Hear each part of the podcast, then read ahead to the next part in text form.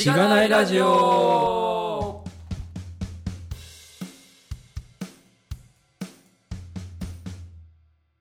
はようございます。おはようございます。おはようございます。今日はゲスト会です。前から僕が参加していると言っていたウェブエンジニア勉強会の主催者である。はい。オスカさんがゲストに来ています。よろしくお願いします。よろしくお願いします。はい。はい。ちょっと初ゲストリモート収録なので、はい、もしかしたら若干なんかたまに聞き取りづらい部分があって聞き返したりとかあるかもしれないんですけれども、ちょっと実験的にやっているのでご容赦いただければと思いますが、どうしますか？自己紹介。そうですね。まずは、オスカさん自己紹介を簡単に、お願いします。そうですね。手短にやりましょう。オスカです。今ご紹介いただいたように、ズッキーとウェブエンジニア勉強会、私が主催しているところで、お会いしまして、それでちょっと仲良くなったので、ちょっと出演させていただこうと思っています。普段はSIer で働いていて、マネジメントみたいなことをやっているので、ちょっとこのポッドキャストの、このポッドキャストに SIer 出ていいのかっていうのはあるかと思うんですけども、ちょっと SIer の視点からお話できたらなと思いますので、よろしくお願いします。よろしくお願いします。はい。お願いします。そうですね。このタイトル、ポッドキャストタイトル自体が SIer に喧嘩を売っている感があるので、すごくこうそういう意味で申し訳なさが募るんですが、全然反論、SIer 側からの反論みたいなのを聞ければ面白いと思うので、そこはすごくそうですね。はい、ありがたいと思いますはい、よろしくお願いします。はい、よろしくお願いします。じゃあちょっとポッドキャストの紹介を先にしようかと思うので、はい、読み上げます。このポッドキャストは SIer の SE から Web 系エンジニアに転職したんだが楽しくて仕方がないラジオ、略してしがないラジオです。題名の通り、SIer から Web 系に転職したパーソナリティのズッキーとガミが近況を話したり、毎回様々なテーマで議論したりする番組です。しがないラジオではフィードバックをツイッターで募集しています。ハッシュタグ、シャープしがないラジオ、ひらがなでしがない、カタカナでラジオでツイートしてください。しがないラジオウェブページができました。https:// しがない .org にアクセスしてみてください。ページ内のフォームからもフィードバックをすることができます。感想、話してほしい話題、改善してほしいことなどつぶやいてもらえると、今後のポッドキャストをより良いものにしていけるので、ぜひたくさんのフィードバックをお待ちしています。お待ちしております。はい、お待ちしてます。というところで、結構でもオスカさんも聞いていただいているというのがすごく嬉しいんですけれども。そうですね、毎回聞いてますよ、いつも。ありがとうございます。いえいえ。なんか、はい、すいません。すいません、謝ることは。いや、ちょこちょこしょうもない話とかをしているので。いやいやいや。なんか、話してるときは楽しいんですけど、実際に聞いているって言われると、ちょっと恥ずかしくなることがあります。そうですね、全部、1回目から全部聞いたかな、多分聞いてると思いますね。うん、お、なるほど。なんか好きな回とかあるんですか？この回が好きとか面白かったみたいな。好きな回。あ、なるほど。ガミさんが本の紹介してる時とかってあるじゃないですか。はい。で、その時はあれですね、こういう本あるんだっていう、結構参考になったりするし、この前かな、スタイルシートの本読んでるみたいな回ありましたよね。はい、ありました。で、その回とかは新しい、僕結構この業界長いんで、新しいことに実はなんていうのかな、古いことは知ってんだけど新しいこと知らなかったりして、この前おっしゃってたこととかは結構勉強になりましたね。おお、そうなんですね。そうそう、そんなのあんなっていう。うん。はい。いや、僕自体が結構まだエンジニア歴が浅い、本当に転職してから1年も経ってないので、そんな中で本を読んで紹介するだけでこう新しい知識が聞けましたって言われるのはすごい嬉しいというかそうですね、ありがたい限りです、本当に。はい、なるほどはい、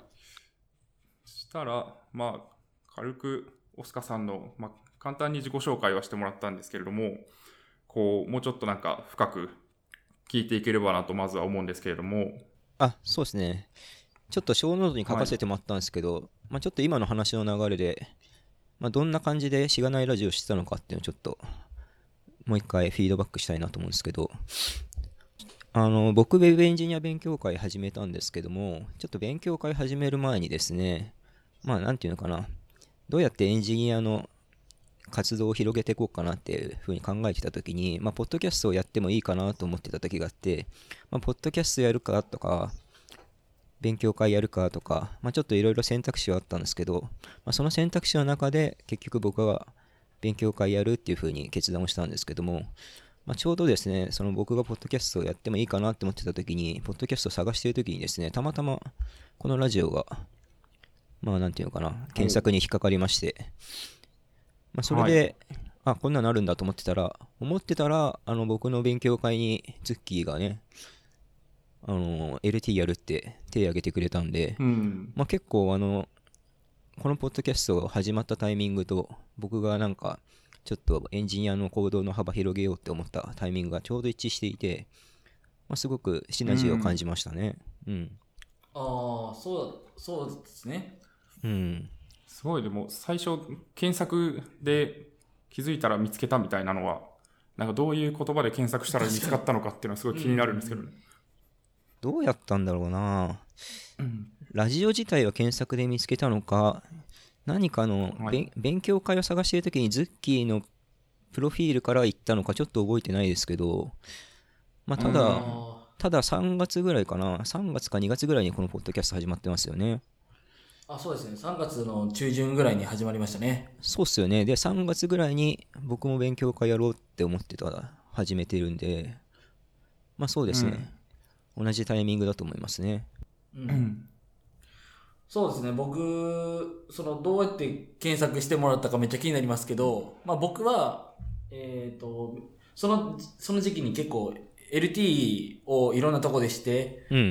ポッドキャストの、宣伝をしようじゃないですけど、そんな風にも思ってたんで、もうオスカさんの勉強会を見た瞬間に第1号 LT だと思って、手を挙げたような気がします。あ、第1回目の LT だったんですね、ズッキーにとって。そういう意味じゃなくて、ごめんなさい。うちのね、うちの勉強会の、いや本当そうで、確かコンパスでイベント立ち上げて募集開始した10分以内に応募してきたんですよ、ズッキー。すごいっすね。どれぐらいウォッチしてるんですかね。相当早かった。何でちなみにメールが来た？コンパスからこういうのがあるよって。ああ、なるほど。確かにちょこちょこ自分の興味を登録しておくと近いイベントがメールできたりはした気がするので、それですかね、きっと。ちなみにあれですね、ガミさんとはその後、ズッキーとは勉強会であって、ガミさんとは We are JavaScripters の9回目の回、それと前回の10回目の回で2回お会いした感じですよね。そうですね。ちょうど10回目は僕がちょっと登壇させてもらったので、それを聞いていただいたっていう。そうですね、カメラ係の方が。ありがとうございます。そう、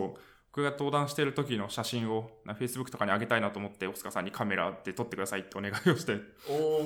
撮っていただきました。ありがとうございます。いえいえ、本来は僕が撮るべき。そうですね。確かに。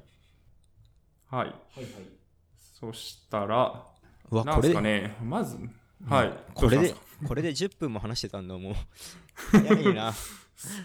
そうなんですよね、話してるとすごく早く感じるんですが、まずなんかこうお仕事の話を軽く聞きたいなと思うんですけれども。ああ、なるほど、仕事の話、なるほど。SIer の中でもなんかどういう立場でどんな仕事をしているのかっていうのを、話せる範囲で全然いいのですが、聞いても大丈夫ですか？あ、大丈夫ですよ。そうですね。ウェブエンジニア勉強会始めるっていうか、今年からちょっと活動の幅広げてみようかなと思ったきっかけは、僕が今、はい、35歳なんですね。で、まあ、俗に言う35歳定年説っていうのがあるじゃないですか。うん、うん、はい。で、まあ、なんていうのかな、その裏にある通り、僕が今中間管理職で、そのプロジェクトのリーダーみたいなことを今やってるんですね。で、うん、まあ、ちょっとパートナーの企業の方とか入れると、下に、まあ、20人とか、多いと30人とかいくのかな。まあ、そういうプロジェクトというか、そういう規模のプロジェクトのリーダーを今やってますという感じですね。なんで、まあ、なるほど。コード書く機会もなかなか少ないですし、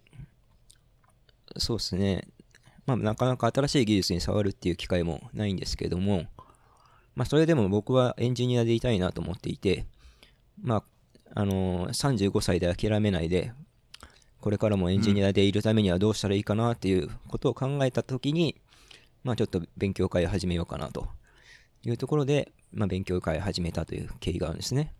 なんで、まあ会社ではマネジメントぐらいしかしてないんですけど、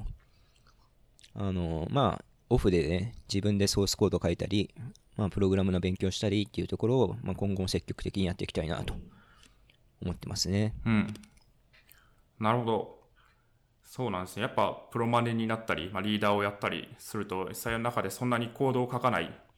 時間っていうのがもうほとんどになってしまうもんなんですかね。うん、そうですね。あと、まあ、僕がさっき言ったように SIer だっていうのもあって、お客さんとの対話をすることがやっぱり多くて、時間が多くて、それは僕の部下っていうか後輩のね、うちの会社の子はまあ設計だとかお客さんとの接触みたいなことをやっていて、で、まあ、パートナーさんにプログラム書いてもらうみたいなことが多いんで、まあ、そういう意味でもね、まあ、設計するときに技術分かってないといけないけれど、まあ、実際にコーディングするっていうのはね、うちの会社としてはなかなか少なくなってきていますね。それはもう会社の全員が結構もうそういう感じになっていくんですかね。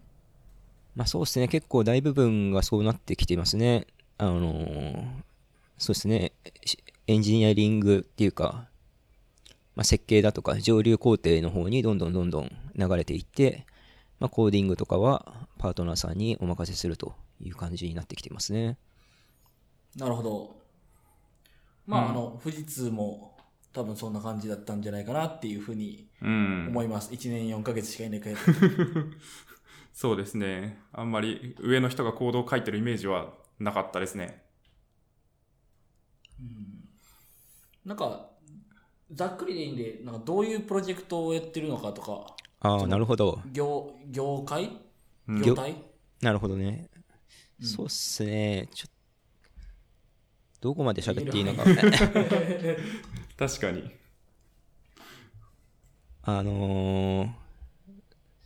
なんだろうな、まあ、キャンペーンサイトを作ったりもしてるし、なんて言うんだろうな、まあ、スマートフォンアプリも作ったりしてるし、ちょっとね、やっぱ業態はちょっと言うとね、絞られちゃうんですよ。はい、数が多くないんで、その業界を言ってしまうと、はい、もうそんなに日本にそんな数が多くないっていうと、もう絞られちゃうかもしれないけど、今の説明で絞られちゃうかもしれない。確かに、はい、そんな感じで、はい、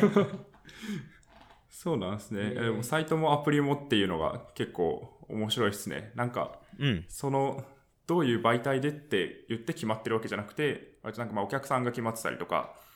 する中でいろんなものをこう提供する。そうその中で、まあ開発者もまあ動的に変わっていくとか、そういうことなんですかね。うん、そうですね。お客さん自体もすごい大きいお客さんで、まあ、親会社がいて子会社がいてみたいな、そういう大きい会社さんなんで、まあ、やりたいこともその親会社の仕事もあるし、子会社の仕事もあるしって言って、インフラからウェブからモバイルから、まあ、何でも一通りやってるんで、まあ、そんななんていうのかな、ウェブだけしかできないとかそういう感じではないですけどね、いろいろな分野、まあ、フルスタックでやってる感じですかね。確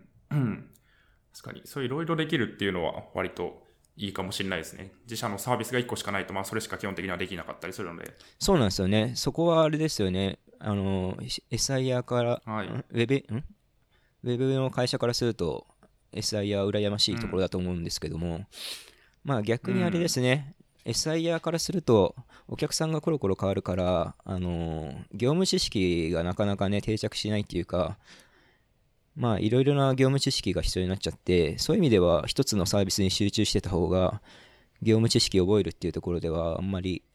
なんていうかコストがかからないんで、ちょっとそこは、まあ、羨ましいですよね、自社サービスっていうところがね。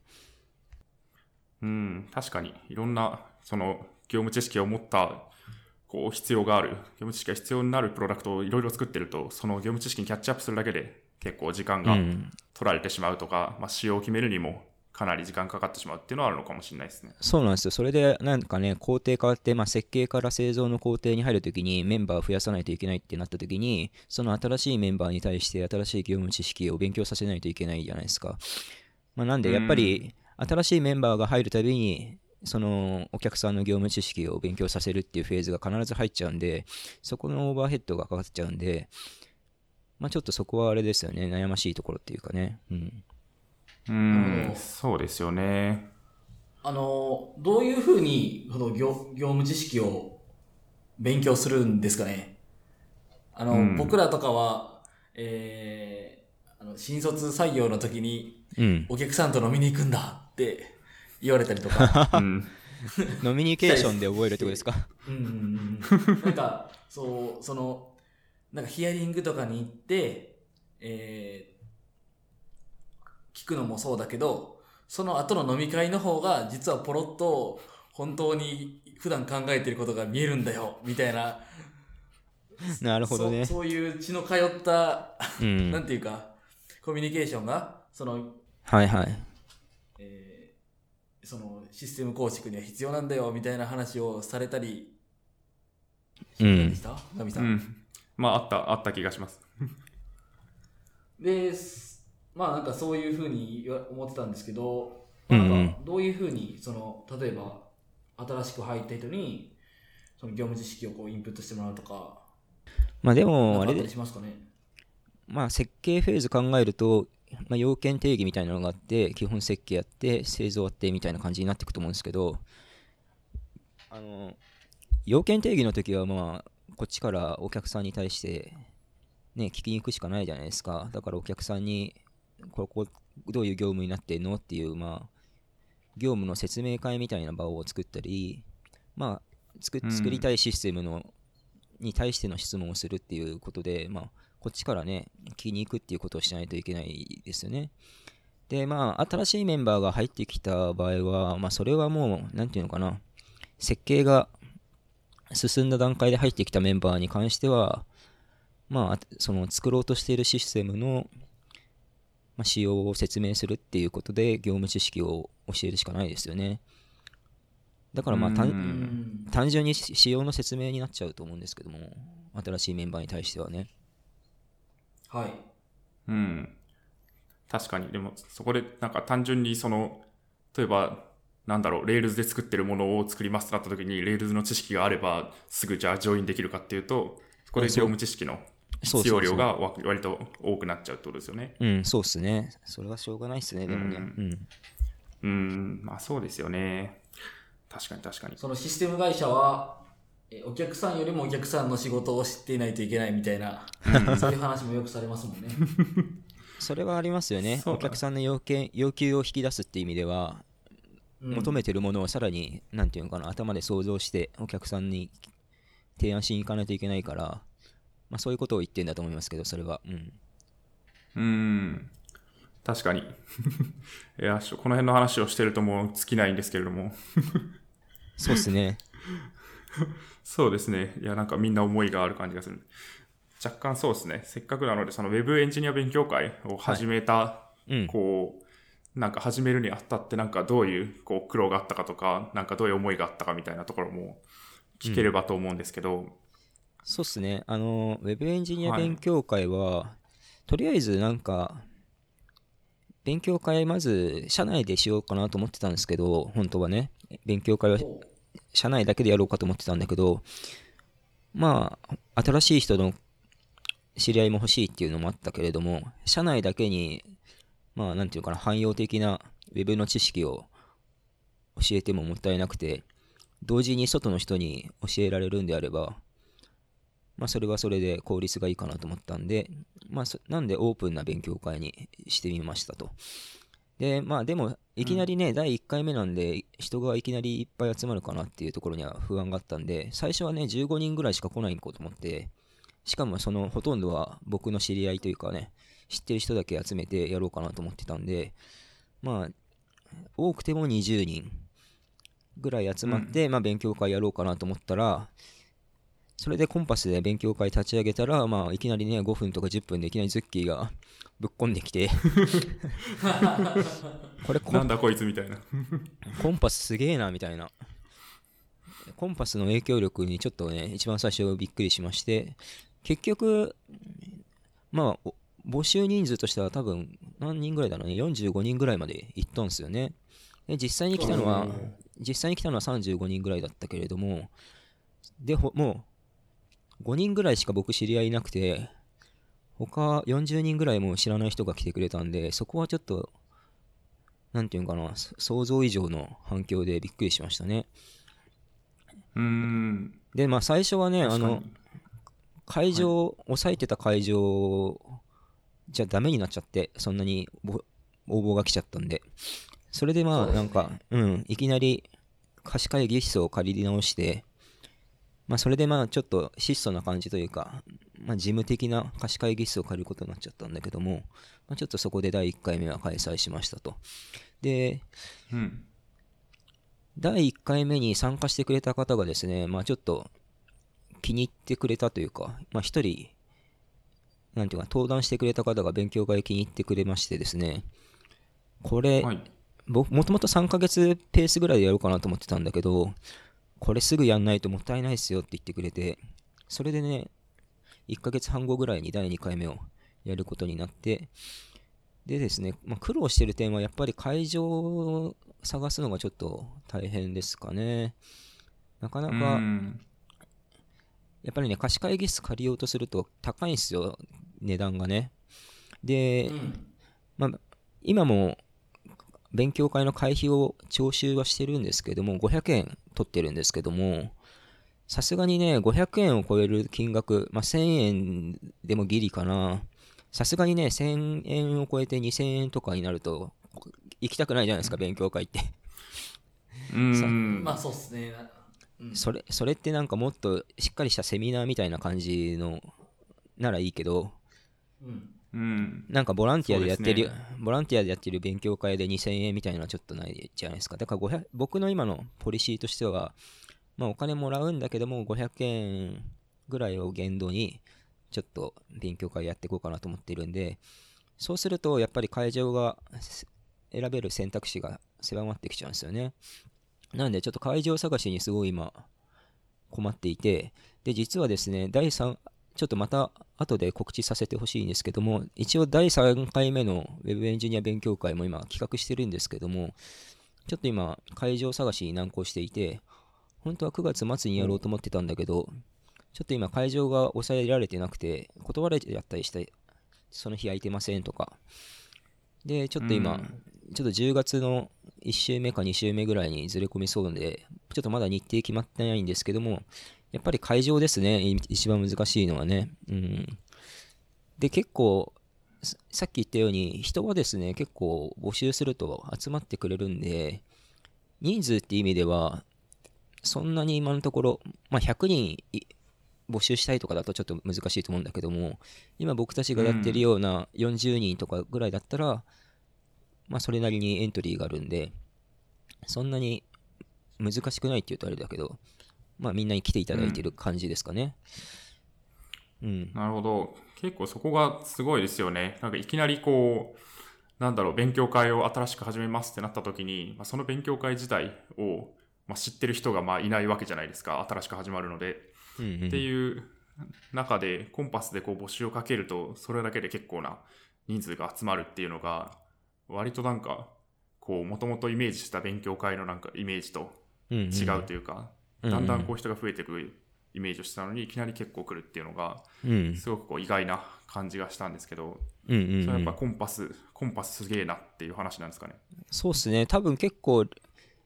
イベント立ち上げた瞬間がやっぱり爆発的にアクセスしてるかされてる感じがしていて、やっぱり通知受けてる人が結構多いと思いますね、コンパスの通知。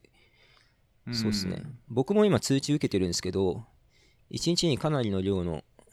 イベントが立ち上がりましたっていう通知が来るんで、まあ多分そういうのでみんな見てるんじゃないかな。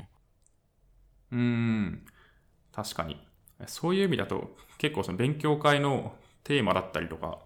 名前でこう引っかかると、はいはいはい、おって言ってこう見に行ってなんか自分に合ってそうとか自分でも参加して良さそうみたいなのだったらこう参加するってボタンを押すあると思うんで、そこが割と、ウェブエンジニア勉強会っていうタイトル自体がすごいこう広めに取ってるじゃないですか。そうなんですよ。そこちょっとね、はい、最初すごい悩んで、ウェブエンジニア勉強会ってもうなんていうのかな、はい、ウェブエンジニア勉強会代表してますみたいな、ちょっとお前ウェブエンジニア勉強会名乗っていいのかよみたいな、ちょっといろいろなんかな、そういう恨みというかそういう感じがあるかなと思ってでちょっと躊躇したんですけども、まあ、ちょっとこれ以外ないなっていうかいう感じで今勝手にウェブエンジニア勉強会っていうちょっと幅広い名前を使わせてもらっているという感じなんですけどね。なるほど。なんか僕がこのウェブエンジニア勉強会に応募しようと思ったのが、このイベントの説明のところで発表の対象とする言語やアーキテクチャは限定していませんっていうところ、はいはい。とか、あとは、発表者の方にはできる限り背景、課題をプレゼンテーションに含めるようにお願いし、発表者とは違う開発言語、環境を専門とする人にも有用になるように心がけますっていうふうに書いてあるじゃないですか。はいはい。なんかこういうところを見て、あ、なんか、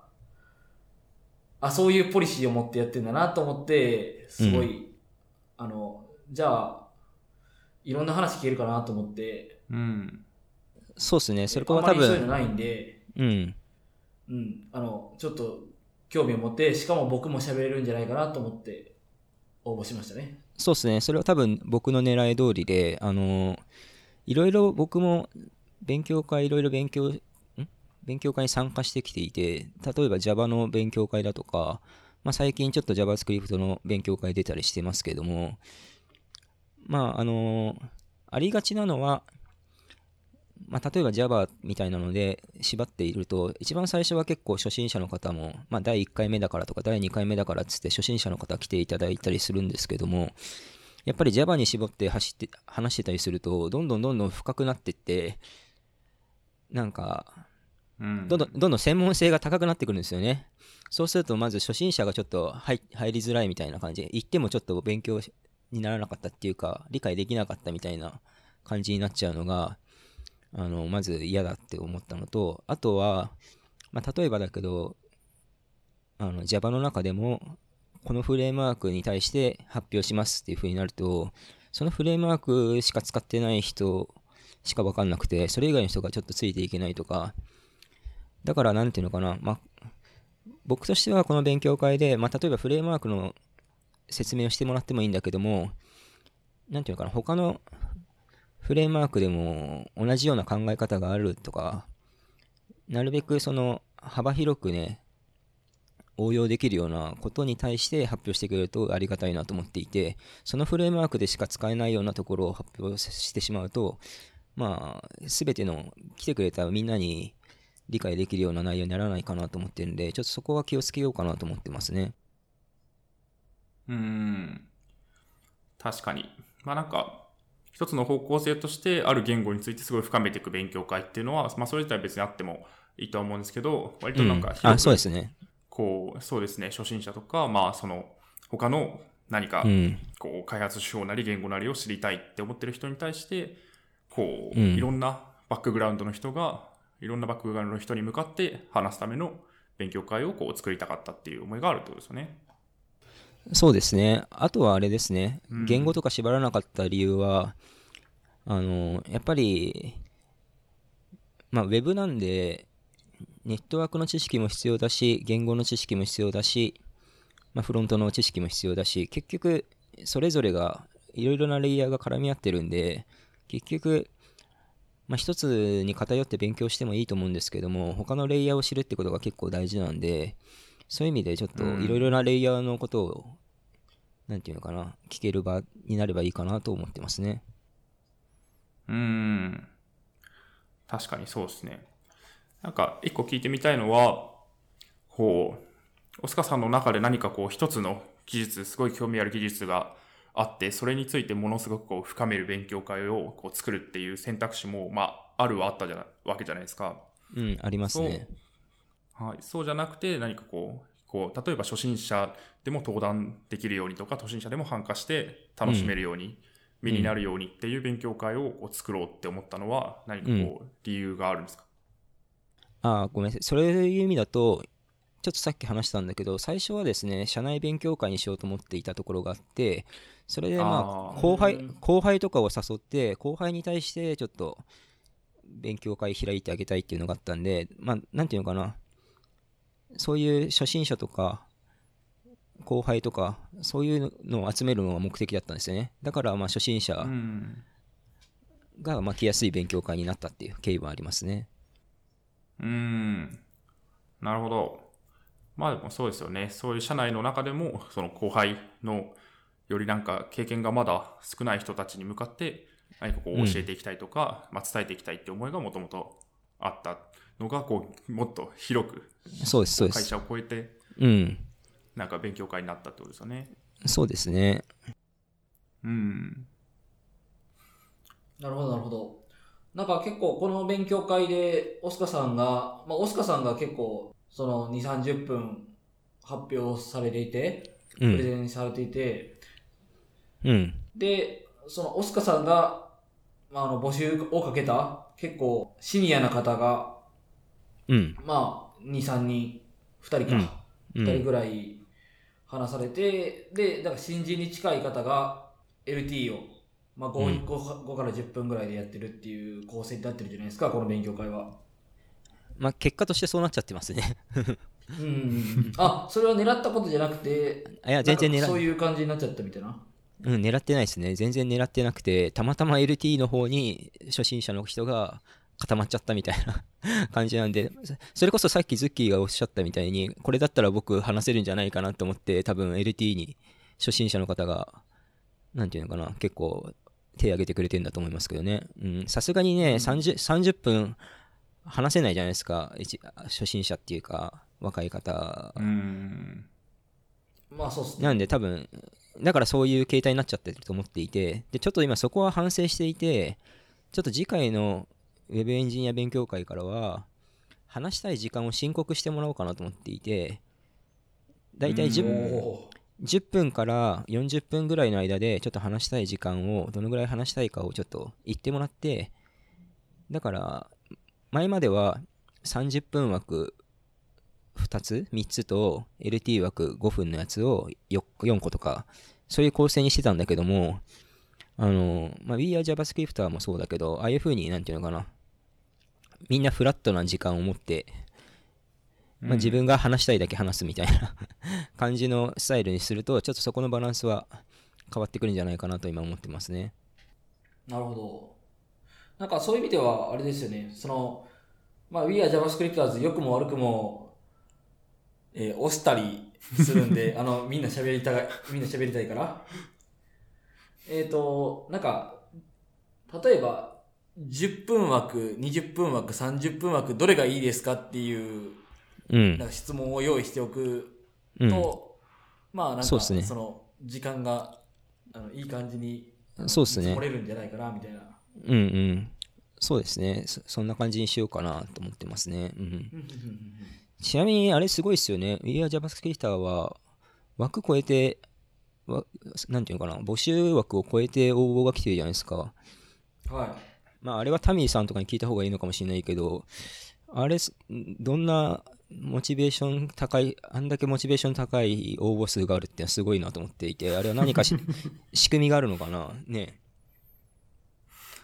どうなんですかね。一個あるのはこう応募登壇枠で何枠ですって決まってるんですけど、それを超えた分はなんか次回の補欠枠としてちょっと優遇されるんですよね。はいはいはい。なのでまあなんかこう登壇枠を超えても応募しておくとこう次優先的に話せるっていうのがあるので、まあそこでなんかこう、あ、もう超えちゃってるけど応募をやめようかなって思う人が、あ、でも次回登壇できるからしようっていうのはあるのかなって思いますね。まあ結構スタンス、会のスタンス的にもなんか本当に誰でも全員登壇を目指してますって言ってこう誰でも LT していいですよみたいな、最初に LT する人歓迎しますよみたいなスタンスをまあ打ち出してるので、多分一回参加した人が、あ、じゃあ次は僕も発表してみようって思うような文化雰囲気を作ってるんだろうなと思いますけどね。うん、なるほどね。うん、そうですね。まあ実際なんか全然なんかこう初めてこれを触ってみたみたいな話とかを LT でする人も多いので、割とハードルとしては低いかなという感はありますね。そんな感じですかね。ウェブエンジニア勉強会に関してはちょっと僕がまだいけてないのでそうですね。ウェブエンジニア勉強会をこう どうしていきたいのかなみたいなあ、確かにどうしていきたい、うん、なるほど、うん、どういうふうなコミュニティにしていきたいみたいなのがあれば、ちょっと今野望みたいな特にないんですけども、とりあえずちょっと1年続けてみたときに、はい、僕の周りの環境というかそのエンジニア勉強がどうなってるのかなっていうところに今はとりあえず興味がありまして、でまあちょっと、ね、このラジオに出演したのもその影響の一つとか勉強会を始めた結果の一つだと思っていて、まあ、ちょっと1年間やった時に、まあ、こういうことっていうかね、エンジニアのつながりとか僕の周りの環境がどうなってるのかなっていうところがまだ読めないんで、とりあえずちょっと1年間続けてみて、まあ面白いことになってればいいなというところで、とりあえず今のところ野望みたいなのは特にないですね。うん、うん、確かにそういう意味では我々のポッドキャストもなんかすごいどうなりたいとか、これでなんか例えばお金儲けしたいとかそういうのが特にあるってよりも、続けた時になんかどれぐらいこうエンジニアのこう広がり、つながりの広がりとかがあるのかなっていうのが割と興味があるっていうのはあるので、そこは近いかもしれないですね、うん、モチベーションとして。うんうんうんうん。うん、確かに。まあそうですね。ただ続けていくことがすごい大事であり難しいところだと思うので。うん。なんか気づいたら消えてないように頑張りたいなと思いますけどそうですね。結構なくなっちゃうポッドキャストも多いので、うん、勉強会もそうですしそうですね、はい、ありがとうございます。はい、そんな感じですか。そうですね。はい、あとそうですね、もうなんか今、うんどのぐらいだろう、30分40分ぐらいですかね。そうですね、40分ぐらい話してますね結構そうですね、オスカさんに事前にメモを書いていただいてて、メイントピックとかは全然別であるんですけど、その辺に進んでいきますかね。そうですね、どうしようかな、ちょっとはい、まあ、そこに行く前に何かあれば、うん、いやちょっとね、このメイントピック、小ノートに書いたメイントピック話し始めると長いんですよこれ、はい、話が長そうに見えます。そうですね、そうですね、多分40分ぐらい話してる内容なんで、もしあれだったら分割して話しますか。そうですね、分割してっていうのは2週目になるように、はい、はい、うん、ありがとうございますお気遣いとそうですね。いや、なんかであれば1個時事ネタ話していいですか、はい、これ時事ネタ1っていう、あ、いいですよ、はい、ちょっと気になってるというか、今日話さないと2週目になっちゃうと、多分これイベント終わってるんでああ、そこは頑張って僕がいるんですけど、まあはい、じゃあ今しゃべりましょう、はい、まあ、ちょっと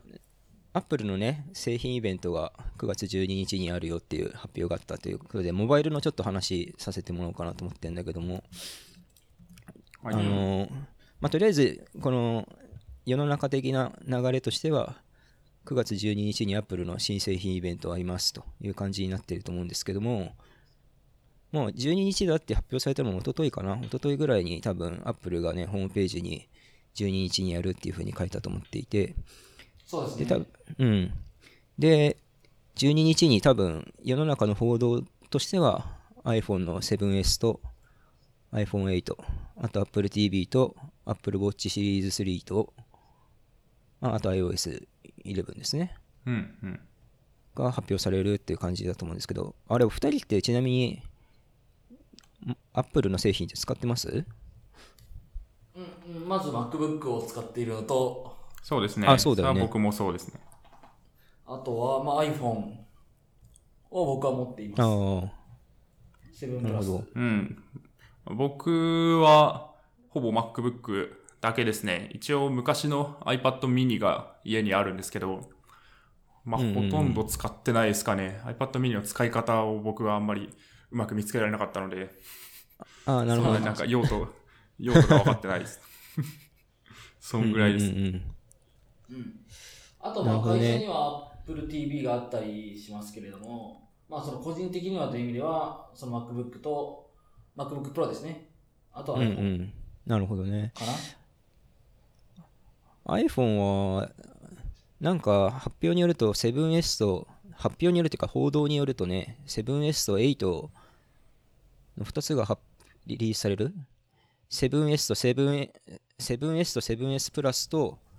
8っていう風に今なんか報道されてるんだけども、ちょっと今あんまりねよく分かんない状況だと思うんだよね。普通だったら 7S だけ出ればいいかなって思うところに iPhone8 っていうのも出るみたいな報道があって、でまあ 7S っていうのは今までの流れを組んだ製品ね、それこそ7のまあなんていうのかな、マイナーアップデートみたいな感じになるんだと思うんですけど、報道によると8は全面ガラス張りになって、まあ、ホームボタンみたいなのが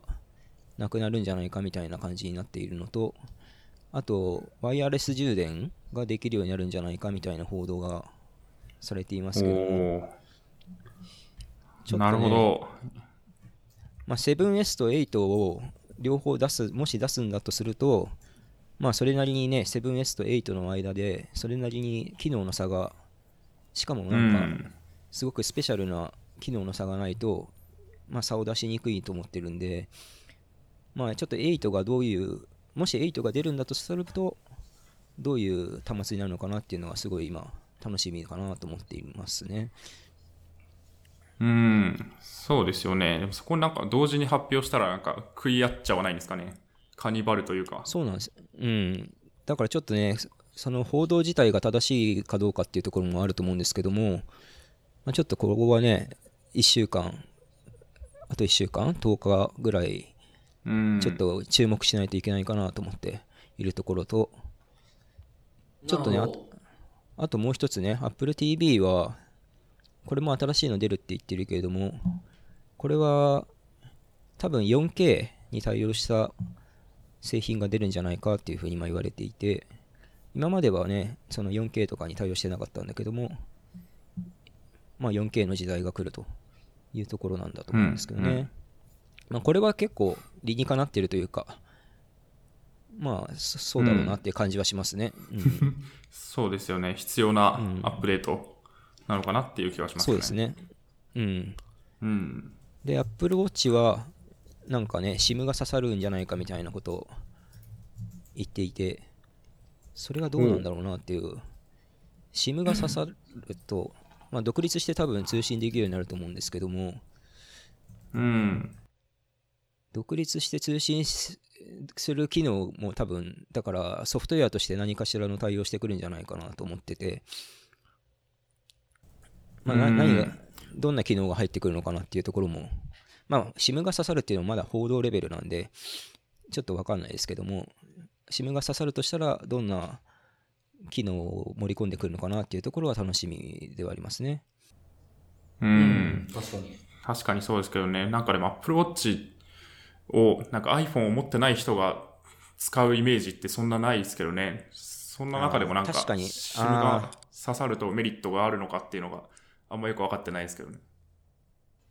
逆にそこを狙ってるのかな。その iPhone とか持ってない人でも Apple Watch を単独で買ってくれるっていうところをちょっと考えてる可能性はあるかもしれないですね、うん、まあそうですね。単純になんかこうなんですかね、この運動をするってなった時になんかいいウェアラブル端末がなくていろいろ考えた結果 Apple Watch が最高だったけど自分は Android ユーザーみたいなケースはまあなくはないと思うので、うん、そういうところをサポートしたいのかもしれないですけどね、うんうんうん、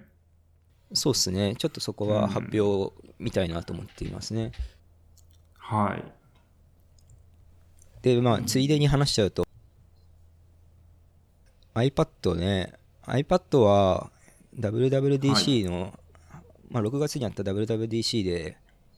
プロの発表があったんで iPad の発表はないんじゃないかなというふうに言われてますけども、うん、僕はね iPad mini 使ってるんですけど普段、は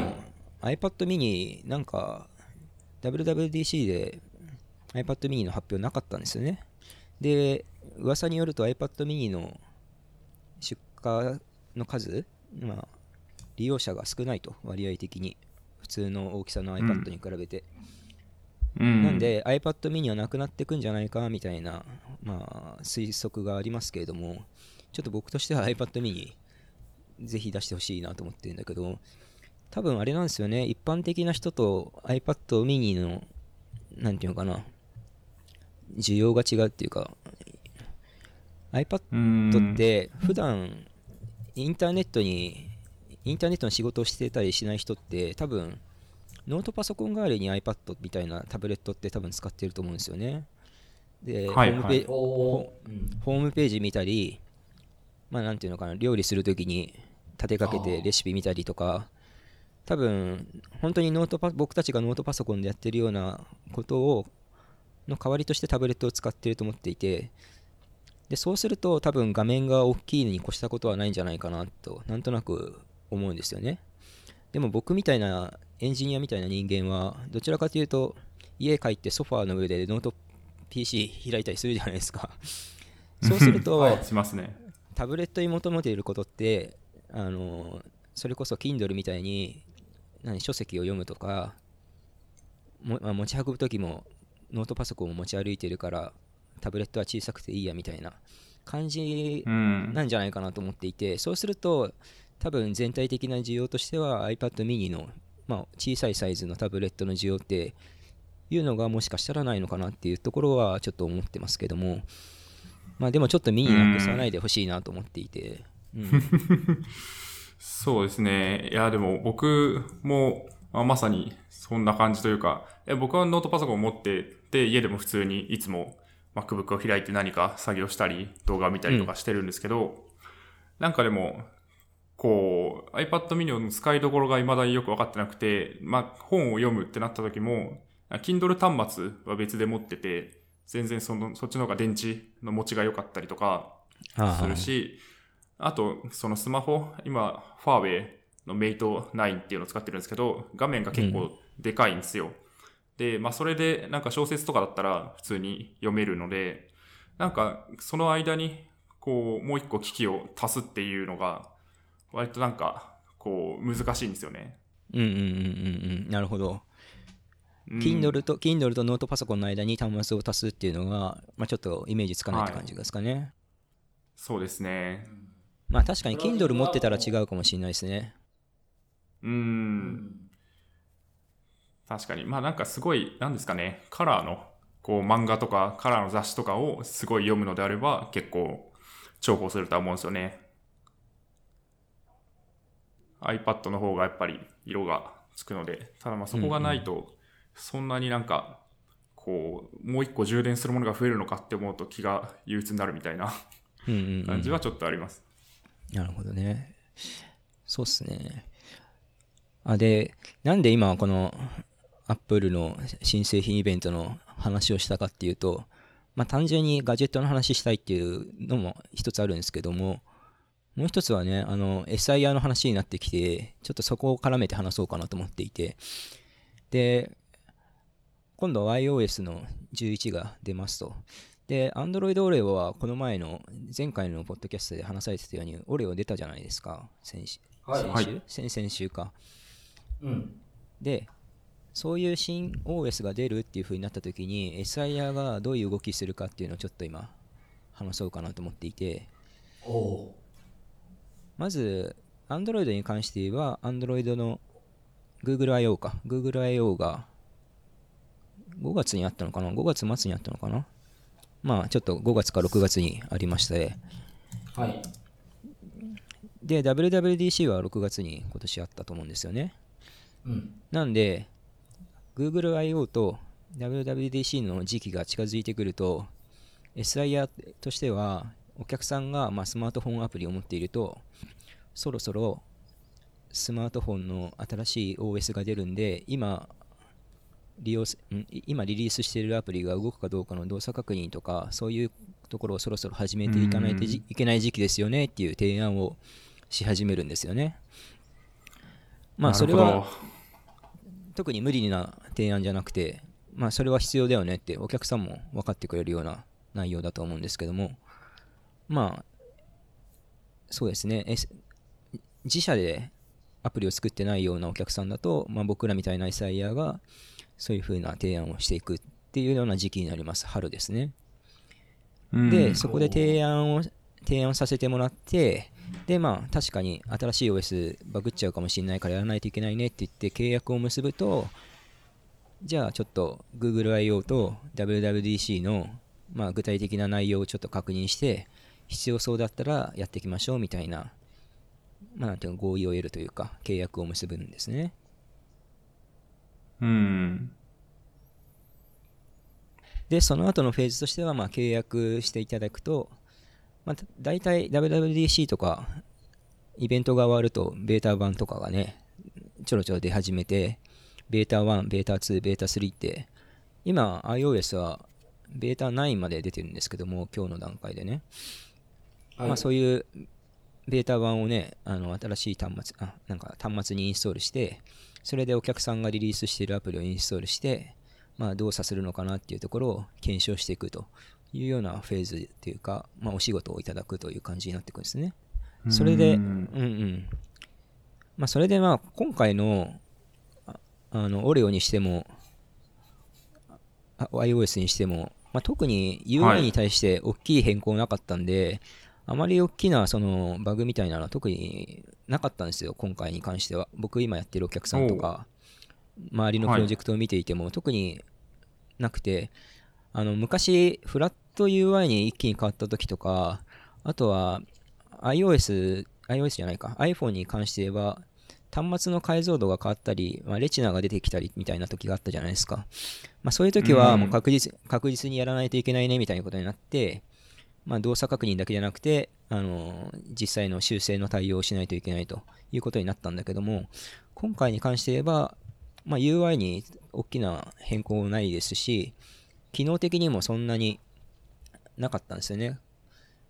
まあ、iOS でいうと今回32ビット版で作られていたアプリはまあそろそろ動かなくなるよみたいなあったんですけども、まあ32ビットアプリを作っているってまあ相当古いアプリなんでそれは該当しなかったですし、まあ通信を HTTP を許可しなくするよみたいなこともありますけれども、まあ、そこら辺も全部 API を HTTPS で通信してたのもあって、まあ、今回に関して言えば僕の周りでは特に何も大きな問題はなかったんですけども、まあでも毎年毎年そういう新しい OS が出るっていう風なタイミングでまあ動作確認をするというようなお仕事というか提案をお客さんにするというフェーズが SIer の動きになってくるんですね。なんかその時にお客さんから、こういう機能が出たっぽいけど、うん、こういう実装してくんないのとか言われたりしないんですかね。あ、それはありますよ。OS に新しい機能が入ったときに、その新しい機能に、そのいきなり、なんていうのかな、新しい OS の新機能をいきなり実装すると世間から注目されるから、新機能はぜひ、対応してくれみたいなそういうことはお客さんから言われることが多いんですけども、まあ、今回は特に大きい新機能なかったんですけども、前あったのは iOS ちょっと使ってるとなんだろうこれなんて言うんだろう、通知じゃないな。ごめんなさい、ちょっと名前がわかんないけど、iOS 上から引っ張ってくると、画面の上から引っ張ってくると、天気とか、ね、いろいろ出るじゃないですか。で、そこにアプリ、今、自分で選択してアプリを表示できるじゃないですか。だからそこに、なんていうの、アプリの最新機能のニュースを表示するだとか、ショートカットみたいなものを追加するとか、そういうことしたいみたいなことは、まあ、こちらから提案して実装したりはしましたし、まあ、今回はあれですね、Android Oreo の方に通知関連でちょっと新しい考え方が入ってますよね。先週話してましたよね。そうですかね。アプリを開かなくても情報が見えるみたいなところですかね。まあ、ちょっと、うん、そこはちょっと今回提案したっていうか、まあ、お客さんの需要になかったんで、ちょっとそこは見送ったんですけども、もちろん新機能を実装してほしいっていう要件はありますね、このタイミングで。で、そうそう、だから、新 OS が出るギリギリにお客さんとそういう話をし始めると実装が間に合えない時があるんですよ。あと1ヶ月しかないみたいな。だから9月に、まあ、今月 iOS が新しいの出るっていう風になってるから8月にそろそろ新しい OS の対応してないといけないですねっていう話をし始めると遅くて、だからタイミングとしては WWDC とか Google I/O のちょっと手前とか1ヶ月ぐらい前からそろそろ準備し始めた方がいいですよみたいな感じになってきますね。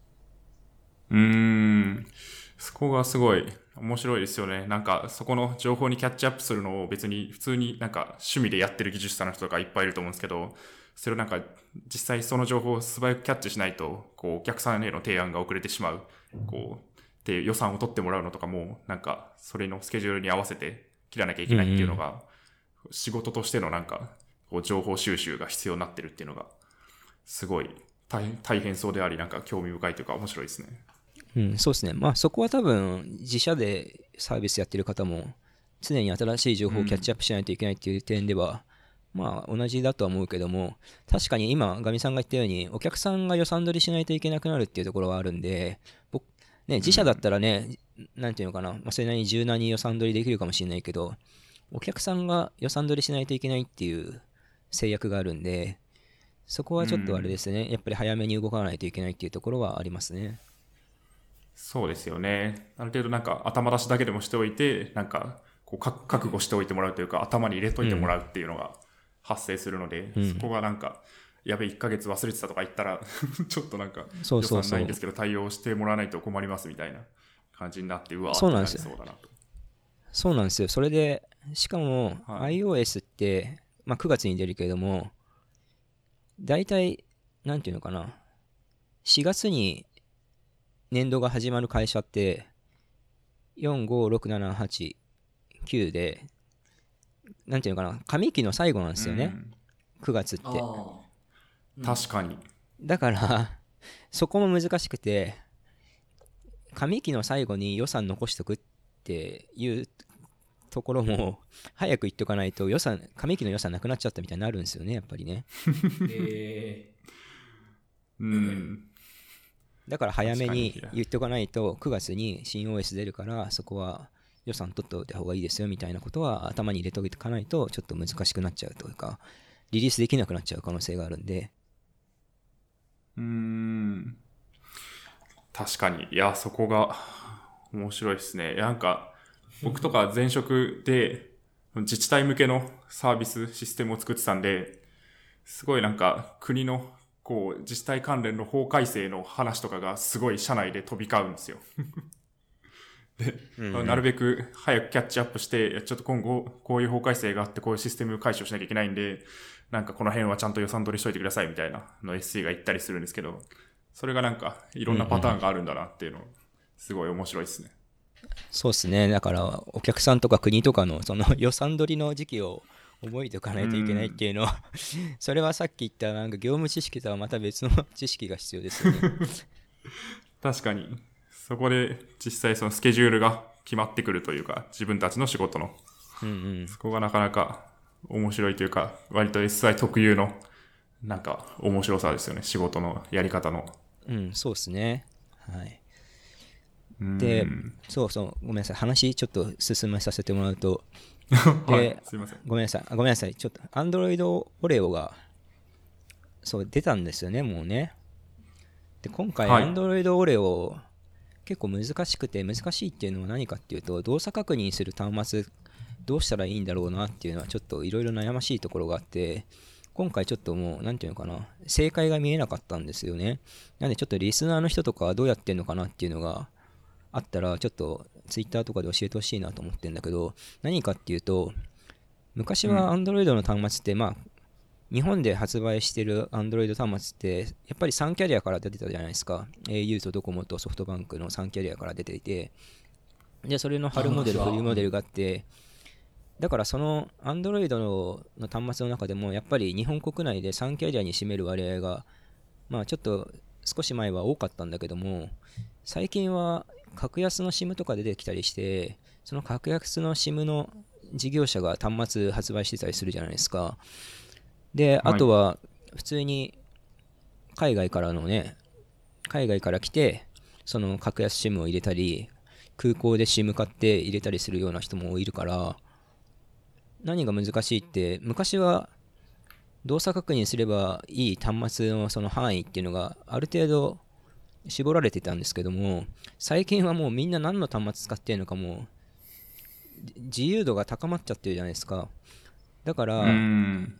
キャリアだけカバーしていけばいいのかっていうと、ちょっとそこが微妙だなって思い始めていて、でそうすると、とはいえ市場にある端末全部で動作確認するっていうのはまあ現実的に不可能なんで、そうするとじゃあどうやって端末、動作確認する端末をピックアップすればいいのかなっていうところは、ちょっと今僕の中で正解が見えてなくて、そこってどうされてるのかなっていうのはちょっと気になりますね。で、まあ、結局は代表的なね、ネクサスとかエクスペリアとかそういう、まあ、ブランドが立ってるような端末で動作確認するみたいな感じで、まあ、ちょっとやったんですけども、今後さらにね、キャリア3キャリアからどんどん格安SIMとかに人が流れていった時に、動作確認ってどういう風な観点でやればいいのかなっていうのはちょっと今僕の今後の課題としてありますね。確かに、まあなんか僕そんなに業務でアプリに関わってないんでそんなに知らないんですけど、割とそこはなんか OS レベルで検証すればいいっていう話にはやっぱならないですか。こう 8.0 オレオで1個ある端末で検証ができれば、じゃあこれは OS 的には Android 8.0 に対応できたのでどの端末でもちゃんと動きますっていう、こう単純な話にはやっぱならないってことなんですよね、そこは。そうですよね。ちょっとね、最近そうなってきてるのかな、ちょっとわかんないんですけど、3キャリアでめちゃくちゃ絞ってた時って、キャリア自身がそれぞれ、キャリア自身がっていうか、端末を発売しようとしてる、まあ、シャープとか、ああいう会社が独自の機能を入れてきてたり、独自のメニューを入れてきたりしてたと思うんですよね。で、それでちょっと他の端末との差別化みたいなことをしてたから、でそういうところで、なんかね、そういう独自の機能がなんていうのかな、動作をうまくさせなかったというところがあるんで、なんでまあいろいろな端末実機で動作確認するってことをやっていたんですけども、もしかしたらこんだけ端末が自由になってくるとどうなのかな、 OS だけ Android Oreo のシミュレーターとかでやっていけば大丈夫っていう風な世界になっていくのかな、ちょっとそこが分かんないんですよね。やっぱり自社製品をカスタマイズして出してくるところってあると思うんですよね。だからどこまでそこに追いかけるかっていうところではあると思うんですけども、まあアプリ社ではアプリをいっぱいたくさん作ってるわけなんですけど、自社の検証端末が1、バージョンにつき10個ぐらいあるんじゃないかなっていうふうに思いますね。全然メーカーバラバラのまあ例えば富士通であったりとか、まあエクスペリア、ソニーとか、まあファーウェイもありますし、なんかその辺のよくわからないところも何個かあったりとか、さっきから言われてる通り、格安のまあ台湾の ASUS とか、まあそういうのも含めて、バラバラにあって、さらに、最近は、お客さんからの問い合わせでこれで動かないみたいな話がいっぱいあるとするので、クラウドで見れるようなサービスを検討したりとかもしてます。なるほどね。そうなんですね。まあ、そういう感じで、多分 Android って、解像度とかもあったりする。そうそう。結構、それでなんか見た目が変わったりっていうのがあったりするんで、やっぱりいろんなところで見ないといけないのかなっていうふうに思いますね。ていうか、そう言われてる、そのお客さんからにもそういうふうに、求められているように感じるので、じゃあやっぱり今の話だと3キャリアだけじゃなくて格安シムで販売しているような端末とかどんどんちょっと世界観を広げていってるって感じなんですかね。そうですね。なんか無駄に大きい画面の端末とかあるじゃないですか。そういうのをちゃんと見ないとみたいな。あとそうですね、逆に画面がちっちゃかったりするとこんなとこで開業されてるみたいな、があったりとかもするんで、まあなんかそういうのはたくさん確認しないといけないねっていう話になってます。解像度の問題は本当そうですよね。なんか本当は出したい文字が全部出なかったりするから、それはそうですね。端末のモニターの大きさをバリエーション取れるっていうのは重要ですよね。確かに。まあでもなんか全部実機でこうやり続けるっていうのは結構辛そうだなと思うんで、やっぱりなんかそういうサービスが、まあ、多分すでにあるんでしょうし、まあ、今後需要としても高まってくるのかなっていう気はしていて、まあ、なんかブラウザだとブラウザスタックとかでいろんなブラウザをこうなんだ遠隔でこうあるページ見るっていうのができるんですけど、アプリも多分似たようなのがあるのかなっていう気がするので、まあ、なんかそういう形でなんですかね、実際に実機をこう抱えなくても済むような形になっていくといいなっていう気がしますけどね。そうですね、まあ、あとはあれですね、今月実機出たときにすぐどれだけ早く手に入れられるかっていうところもちょっとありますよね。iPhone は特にってことですか。そうそう、お客さんのアプリを、まあ、iOS の場合は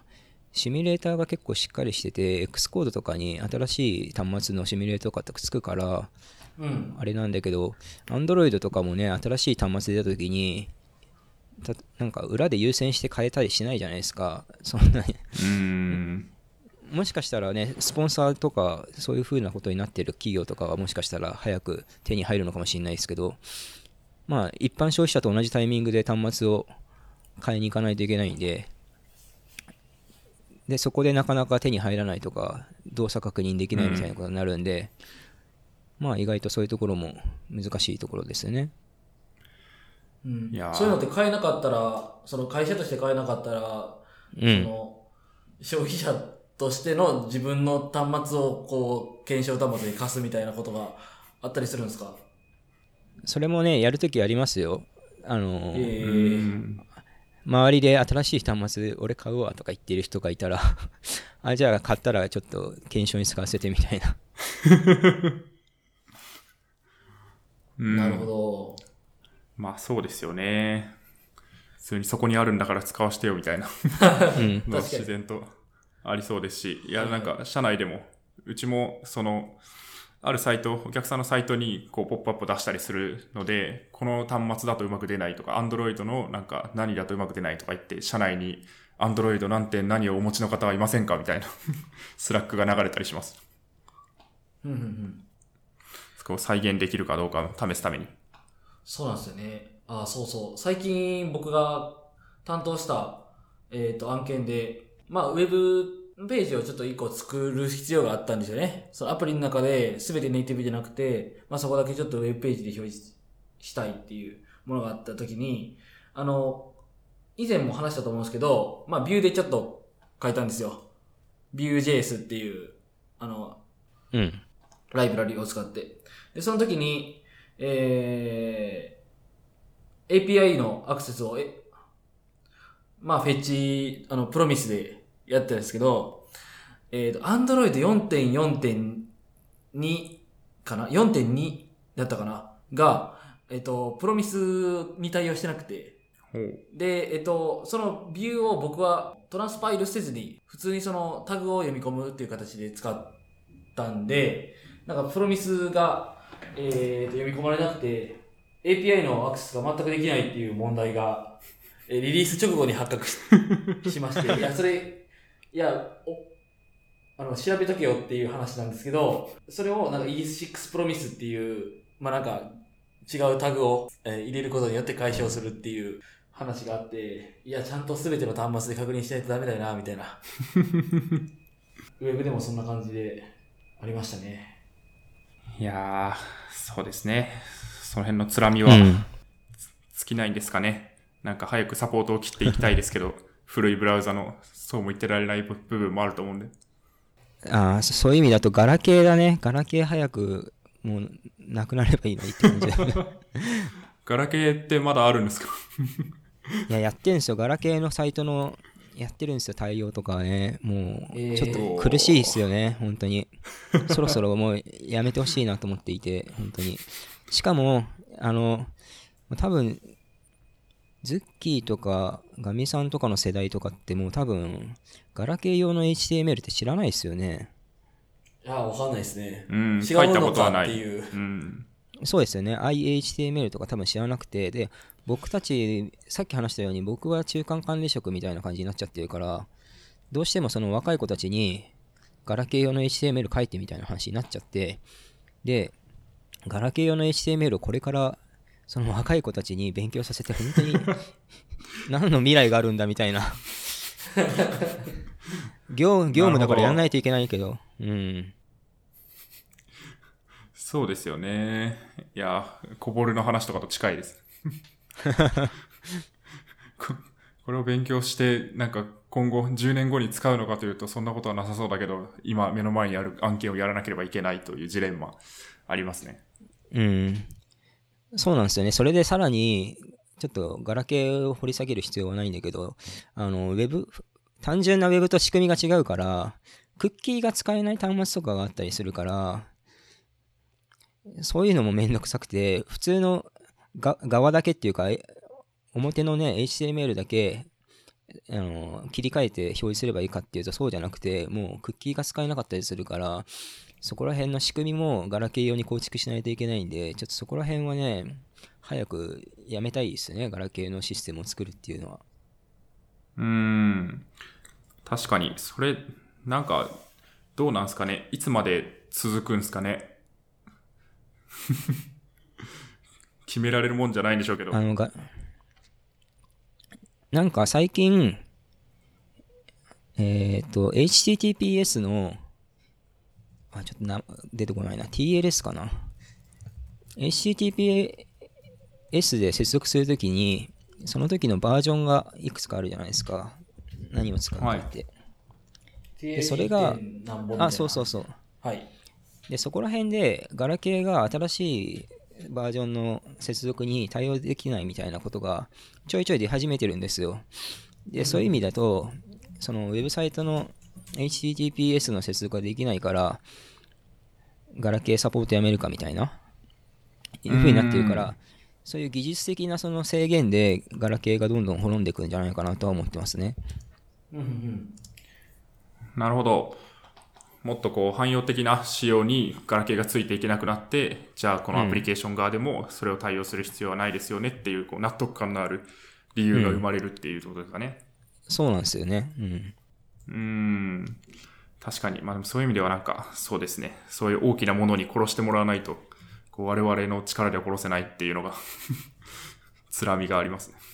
そうなんですよ。マーケティングから言うと、マーケティングっていうか営業の人から言うと、少しでも利用者がいるんだったらそれは残しておきたいと思うんですよね。そこでお金が発生できるっていうんであればね。だけどまあ技術者からすると、まあちょっとねなくなってほしいなっていうところあるんで、そういう技術的なところが原因で、まあ、サポートできないねって話になると一番いいですね。確かにそうですね。その辺はでもなんだろう、古い OS のサポートとかそういうこと、古いなんだろうなブラウザのサポートとかそういう部分でもなんか同じですよね。だからもうなんか永遠、ね、なんかこう付きまとう問題なのかなっていう気はしていて、その辺の基準は何なんですかね、うん、会社で決まってたりとかするんですか、とお客さんで握ったり、お客さんと一緒に握ったりとかがあるんですかね。多分明確に基準持ってる会社ってあんまないと思うんですよね。多分自社サービスやってる会社だったらまあ持ってるかもしれないけど、うん、SIer 側としてはとりあえずお客さんの判断が絶対っていうとあれだけども、まあね、お客さんがやりたいって言ったらなるべくその要望を兼ねてあげるっていうのが SIer なんで、うちに明確な基準は持てないですね。だからお客さんの方で、まあ、マーケティングが強いのか技術が強いのか、その部署のパワーとかにもよると思うんですけども、まあお客さん側で何か基準を持ってないとちょっとずるずるとやらないと対応しないといけないっていう感じになっちゃいますね。なるほど。まあそうですよね。お客さん側的にも例えばなんか Android の何点何に対応しようと思うと、まあ追加で作業が発生するので、まあいくらいくらかかりますよってなった時に、じゃあそれを払うだけのなんか価値があるのかっていうのがお客さん側で判断がされて、うん、でまあその結果やるならやるだし、やらないならやらないっていうことになってくるってことですよね。うん、そうですね。なるほど。とはいえなんか作業工数以上になんかそれをサポートし続ける辛さみたいな、そこのなんだろうな、そのあまり今後使わない知識を身につけなきゃいけない辛さとかそういうのもあると思うんで。なんともなんかそれは全部見積もりに入っているんだろうかみたいな気持ちになりそうです、うん、はい、はい、うん、モバイルに関して話したかった方はそんな感じですね、うん、ありがとうございます、どうしますか、一回切ります。そうですね、ちょっともう1時間半ぐらいですか、1時間20分ぐらい、20分ぐらいですかね。うんうんうん、なんか前半でこれ話しておきたいなっていうのって大塚さんありますか。いや大丈夫です、切りましょう。はい、わかりました。じゃあ一回、これで切りたいなっていうふうに思います。はい、そしたら一回締めますか。はい、ではお願いします。しがないラジオではフィードバックをツイートで募集しています。ハッシュタグシャープしがないラジオ、ひらがなでしがない、カタカナでラジオでツイートしてください。しがないラジオウェブページができました。 https:// しがない .org にアクセスしてみてください。ページ内のフォームからもフィードバックをすることができます。感想、話してほしい話題、改善してほしいことなどつぶやいてもらえると今後のポッドキャストをより良いものにしていけるので、ぜひたくさんのフィードバックをお待ちしています。お待ちしてます。はい、お待ちしてます。ということでエピソードスペシャルか、うん、スペシャルいくつですかこれ。スペシャル06かな、06ですかね、06の A。 はい、では一回、締めたいと思います。大塚さんありがとうございました。はい、ありがとうございました。ありがとうございました。ありがとうございます。